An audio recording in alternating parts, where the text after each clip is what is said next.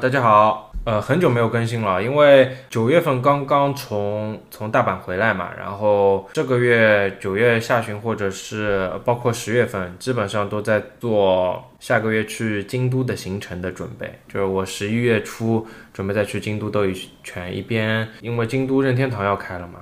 然后京都的任天堂总部，包括任天堂旧部改造的玩史楼，我也玩府楼、玩府楼也准备去兜一圈啊，定了在那边吃个饭，呃，所以这个月基本上都是在做下个月去京都的行程的准备。游戏呢，但是我游戏也玩了，所以这次准备聊聊我这个月通关的《星之海》这个游戏，是一个 JRPG，是一个欧美厂商做的 JRPG。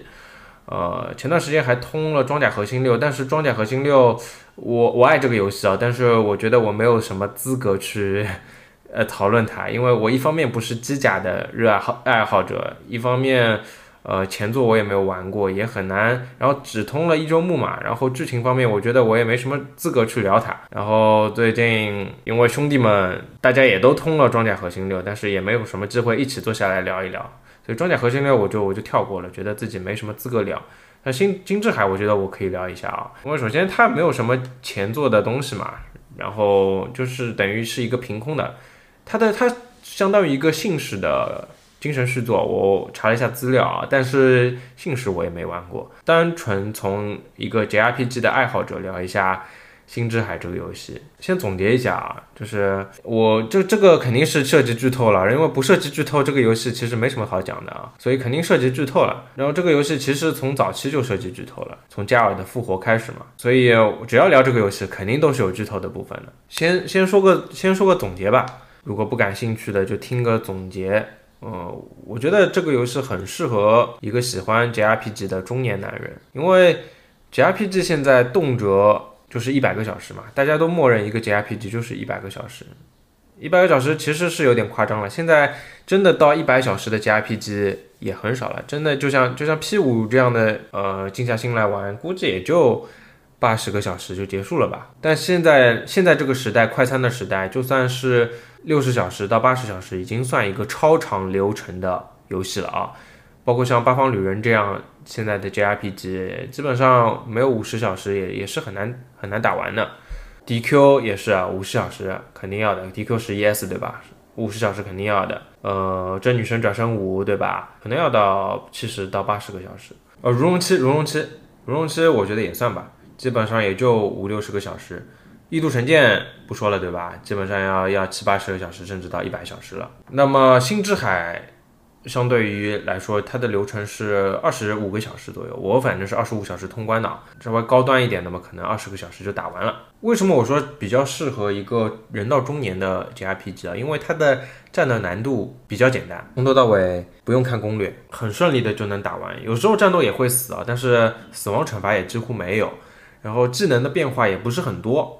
基本上你游戏开始放的这两个技能，基本上到最后还是还是可以用这两个技能，甚至说就用这两个技能。有新加入的角色，但是变化也不是很大，基本上就是战斗模式来说不会有太大的变化。有可能对于一些年纪心理年纪比较轻的，或者说比较追求战斗内容的变化的，可能来说这个游戏会有点无聊。但是对我一个中年人来讲，而且。最近工作也比较忙，每天下班回家可能就打个一个一个钟头，就周末有可能两天都不打，因为要带孩子嘛。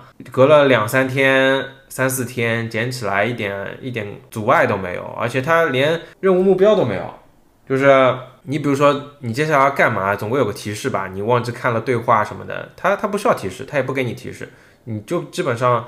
全是线性的流程，有偶尔有岔路，有可能是一个宝箱，也有可能是有有别的岔路，但是没什么屌影响，就是你你随便走，反正只要走没走过的路，总归不会错。所以这个游戏比较适合中年人，然后喜欢 JRPG 的当然也可以玩，反正流程也不长嘛。这次的媒体均分也很高，九十一分好，九十一分好像对吧？就那不可思议，你只能说。一个呃，虽然说它从质量来说远远没有，远远没有，比如说真女神转生、如龙七、异度神剑这些都不能比，不能帮他们比的。就是它从整体的内容的深度来说，呃，体量来说根本就不能比。但是它拿拿了九十一分，真女神转生五大概八十四分，对吧？我印象当中，《异度神剑三》二三都什么分数啊？对吧？《异度神剑三》八十九分，二只有八十四分，对吧？如龙根本不不提了，对吧？日日式 JRPG 就八十八十分出头的这种水平，DQ 也是从 DQS 刚刚上了站上了九十分，差点就就回到八开头了，对吧？就他一个可能是独立独立的游戏加分了吧，独立游戏加分了，就这个分数绝对绝对来说是高估的，或者说别的其他几部 JRPG 的老大哥他们的分数真的是被低估了啊。总体的评价就是这样哦，还要说一句 XGP 牛逼。这个我也是没花一分钱，对吧？XGP 上面直接就通关了，所以呃，就算不喜欢 JRPG，如果你有 XGP，你也可以毫无阻碍的试一下。你如果觉得无聊，你就扔掉。但是很轻松啊，这个游戏我觉得就是对于上班族来说，学生朋友可能会觉得无聊吧，上班族来说真的很适合，可以每天隔着就上来摸一摸。然后接下来讲讲剧情吧，我觉得后面说到它的玩法什么的都是流水账啊，你不一定要听。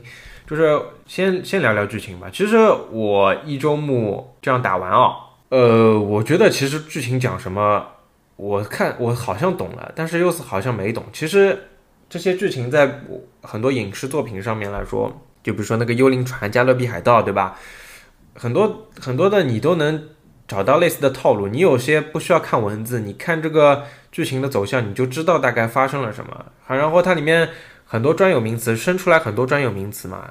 你你也不一定记得住，我甚至打完一遍叫我背出几个主角的名字我也背不出，但是你就是知道发生了什么，因为它是很比较套路的嘛。但是这个剧情我又很喜欢，因为它又在套路中又加了很多反套路。最明显的就是那个小胖子厨师嘛，他是这个游戏的真主角，就是游戏上来先给你选了双主角嘛，就是智日勇士扎莱和瓦莱雷，对吧？但是游戏的真主角肯定是战斗厨师加尔嘛。这个加尔就让我想到了《异度神剑三》里面的那个胖子，也是那个胖子，那个胖子最后变成了 BOSS，对不对吧？所以我刚开始看到这个加尔，而且是跟主角一起，小时候不懂事闯山洞，然后只有他眼睛被戳瞎了，另外两个主角都没事，所以我看，我靠，这明显就是一个呃邪恶 BOSS 的模板嘛。但是哇，真的反套路，就是他最后他心里面充满了善良嘛，并且他是。整个游戏就可以说是带动两个主角的那种呃正能量之光，可以说是。所以从这这个点开始，包括游戏充满了很多的反套路，所以它是一个套路剧情又冲插着反套路的一个游戏。所以剧情我觉得非常有意思啊！整个剧情我觉得可以深挖的东西很多，虽然我很多剧情也记不住也没看懂，但是我觉得可以深挖的东西非常多。就整个剧情，我觉得在讲的是什么东西呢？我觉得在讲的是人格的高度。就首先，我先说双主角啊，就是双主角有两个，有两个前辈嘛，也是一个日一个月，两个前辈。然后他们天生就被赋予了至日勇士的职责，生出来就是你要去培训，培训战斗，然后你们的任务就是拯救世界，然后面对就是无穷无尽的战斗，一直到战斗。战斗永远不会停止，就像《异度神剑三》一样，用用生命，就是这个这活着需要什么？活着就是战斗，对吧？然后他们在多年的修行当中，他们也会逐渐理解这一份重担。然后，但是在他们这种职责的背面，他们会不断的滋养出他们的负能量，因为他们面对的无穷无尽的战斗，只要有一点点自私的内心，肯定是希望解脱这样的束缚的。我不想再。背负那么沉重的负担了，无穷无尽的战斗，对吧？就是就像他们两个前辈一样，他们两个前辈就希望摆脱这一份摆脱这一份责任，所以这两个前辈，他们为了这个目的，他们最终和和几个邪恶的 BOSS 联手了，他们召唤了雪月，引发了大灾变，他们就想要凭借自己的力量来终止这一段宿命，他们希望整个世界不要再经历这样的轮回了，就。就希望整个世他们获得自由，整个世界也获得自由，但是他们忽视了这一场灾难对于普通老百姓的影响。他们觉得哪怕牺牲这样的老百姓也没关系，他们只要只要这个世界自由就可以。其实有点像那个《异度神剑三》那个崭新的未来里面的剧情，对吧？就是你你想要获得自由，获得一个新的时代，你需要毁灭这个时代所有的所有的人，所有的老百姓，牺牲他们。所以这个这两个这两对主角就忽突出了一个人格的高度嘛。一个是我哪怕这个世界都快结束了，我哪怕一点希望都没看到，但是他们还是坚决的选择继续战斗。一个就是我我想要摆脱嘛。就比如说那个前辈，红色的前辈，他的人格就是我想要摆脱，并且我打不过你们最强的，我就要加入你们，我借你们的力量，我变成更加更加强大的人，我反过来再压榨原来的世界。然后另外一个蓝色的前辈就是我想要遗忘，对吧？我摆脱了以后，我就过自己的日子，我我想我就想在遗忘，我想在逃避，对吧？就两个人的人格差异性很大，但是他们都是。都是逃避，然后本作的这两个主角就是内心非常的强大，当然他要和接下来要讲到的我们的真主角加尔分不开关系，对吧？我们的真主角加尔只有一个，只有一个很卑微的头衔和至日勇士相比，他只有一个很卑微的战斗厨师的这样一个可笑的头衔，对吧？这个游戏还有一幕就是他们在在三个天神面前，这个他说我是加尔，他三个天神说。你有什么头衔吗？就很可笑嘛，就是那种阶级的阶级的可笑作风嘛。你先问头衔嘛，上来先不管你是谁，你先问头衔。他说我的头衔是战斗厨师，对吧？非常一个反讽的片段，一个段落，对吧？他和朋友的天赋的差距也没有人没有让他自卑，他的朋友们一个比一个牛逼，对吧？智勇士。幽灵船的船长，对吧？然后还更不更别提了，就是就是时时间的那个导师，对吧？他一个比一个牛逼，他但是他是战斗厨师，简直可笑。就是和朋友之间天赋的差距没有让他自卑，然后他失去一个眼睛也没能让他堕落。但是最普通、最屌丝的他，却是他的朋友们、他的智勇士们唯一的精神支柱，对吧？就刚开始你会觉得他只是个凑数的人，但是。玩到后面，你就会发现这个团队里面真正强的就是他，因为别人是你，你肩负着重担，你有人推着你走，你不得不走，对吧？你不走，世界就毁灭，不不得不走。但是他完全可以不去管这些烂摊子，对吧？他完全可以过好自己的小日子，但是他没有，他哪怕就知前途非常暗淡，他还是要陪朋友走一遭。然后他也知道，就算他成功了，荣誉也不是他的，没有人会记得他，他还是。因为友情，他要陪朋友们走一遭，对吧？然后明明是他支撑着支撑着朋友，但是他却对他的朋友们充满了自信。他他的最经典的一句话，不断重复的话就是：别担心，我的朋友们可是智勇士，没有他们解决不了的问题。哇，他实在是太阳光了，太温暖了。我觉得他肯定是狮子座，对吧？太温暖了，哇，我太喜欢他了，太喜欢他了。就哪怕连双主角最后都快绝望了。但是加尔也永远相信他们，对吧？可能他们的两个前辈就是缺少了这样一个无条件支持自己的朋友吧，对吧？经历过社会的人都知道，就是有些时候遇到困难还是要自己独立往前走，哪怕这时候，哪怕这时候自己选择放弃、选择摆烂、选择躺平，其实也没有人会怪你。但是如果有一个朋友无条件的支持你，他说你就是有天赋，你就是他妈的天才，你就是这个。这个天才，你一定要支持下去，你说不定就多停了几步，对吧？我靠，这就是这就是每个人想要的剧情，对吧？每个普通人想要的想要的这样的剧情，就哪怕是超人，也需要一个人在旁边告诉你自己，你走的路是对的，你做的事情是对的。然后他还有很多很温暖的片段，就比如说前期有一个挖洞的 BOSS，他他天生就有很强的力量，但是因为他这个力量，他被身边的很多平庸的，呃，朋友们，很很多平庸的邻居们排挤，但是加尔对挖洞的这个 boss 说：“你不需要干预平庸，你只需要做真正的自己。”我靠，这太太那个了，而且他就是天生的阳乐观派嘛，天生的阳光男孩。那条龙，那条盘盘踞在山间的龙，被山上挖的洞，风吹在山上挖的洞的造成的笛声催眠，一辈子都催眠在这儿。大家都担心这条龙被唤醒以后会会造成呃非常大的怒气，对吧？会毁灭世界。但是这时候加尔说：“拜托，要是能被刚出炉的面包香气唤醒，谁还会有怨气？”哇靠，天生的乐观主义，就待在他旁边，你什么都不需要担心，你做好自己的工作就可以了。他会，他是他会真正的带着你走，哪怕世界毁灭了，他还是会笑着告诉你没没关系的，一切都会有更好的解决办法，对吧？这个世界就是有太多的阴谋诡计，然后相互算计，所以内心充满阳光的人才会那么吸引人，所以他的身边永远会聚集那么多的有能力的人，对吧？这个哇，这个剧情就像就像神话一样，但是又又那么的真实，哇，太屌了！就是人对于这个世界的看法是需要引导的。就是我们双主角智日勇士，他们虽然是天选之子，对吧？但是他们从小生活在太象牙塔里训练，对这个世界一无所知。如果没有加尔，他们也许就像两个前辈一样，成为冷冰冰的战斗机器，然后在某一天注定会厌倦，对吧？但是加尔总是在引导他们这个世界的温暖，引导他们，告诉他们这个人性的善意。虽然就是他是他们的朋友啊。但是他有时候就像他们的家长一样，给予他们这个世界正确的引导。再有能力的人，如果生活在一个比较阴冷的、比较负面的环境里面，他也会有不好的成长，甚至会成长为一个比较比较作恶的人，对吧？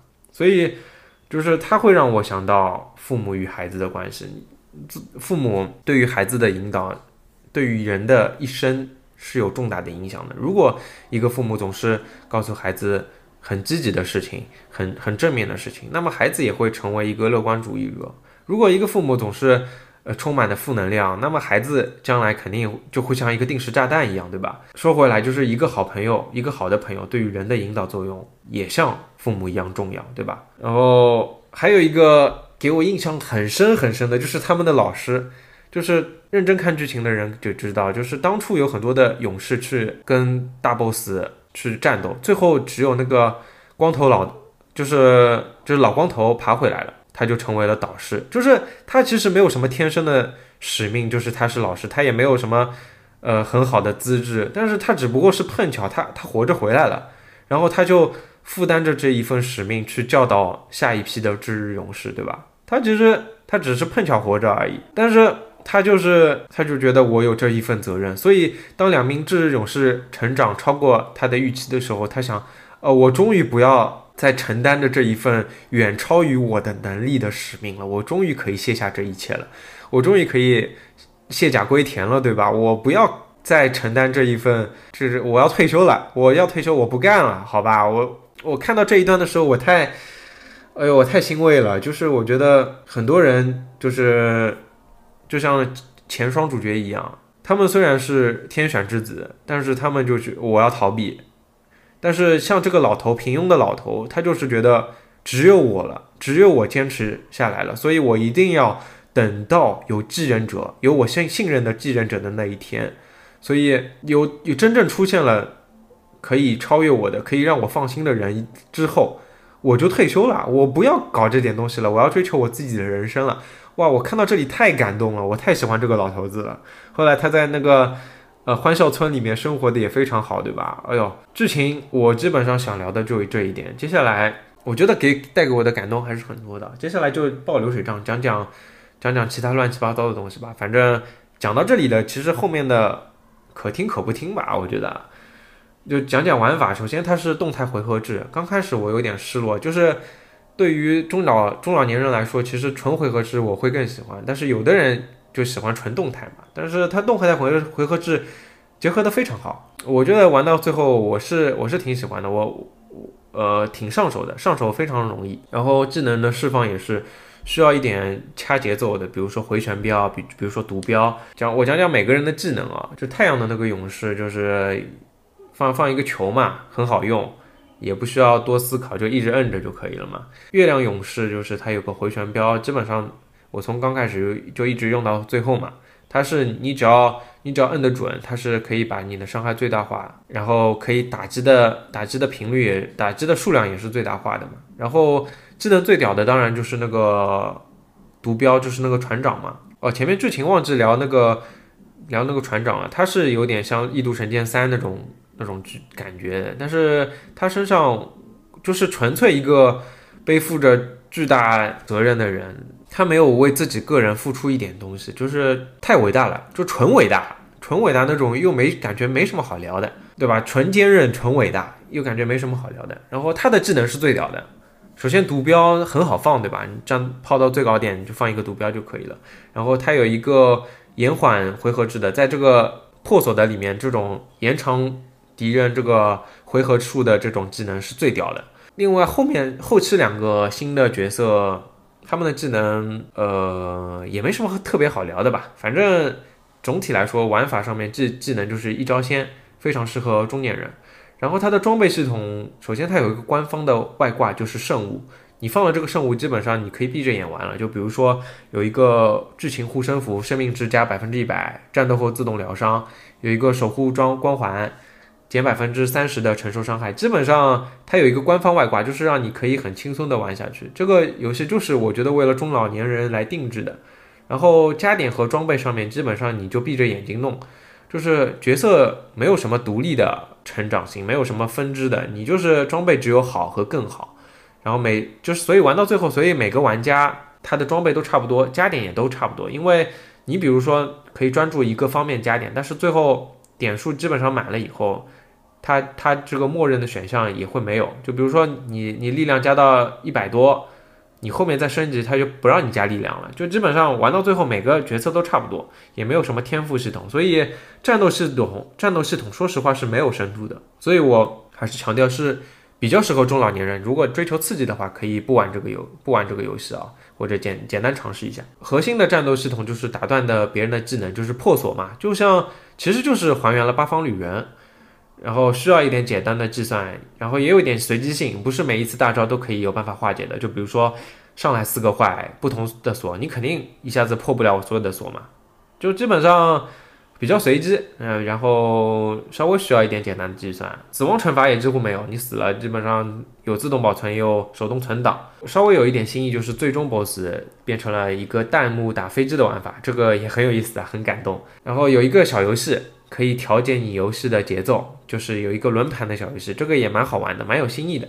就哪怕就是我是因为下班后的时间不多，不然如果像学生那样有很多的时间，我是非常愿意玩很久很久在这个轮盘上面的。我觉得非常的杀时间啊。钓鱼的玩法体验来说挺挺好的，蛮有意思的。然后还有一个钓鱼的任务，就是要你交四十条鱼，这个任务我也不知道。呃，如果钓满了，真的钓满了，会会怎么样？因为它在很前期嘛，钓四十条鱼还是蛮煎熬的。然后探索方面，它蛮有意思的，就装备放在城镇的每个角落，这一点我觉得蛮有意思的。就是很多时候大家跑到一个新的城镇，这个城镇很大，其实我是没有什么耐心去探索每个角落的，但是他会把装备放在城镇的每个角落，来鼓励你去探索城镇。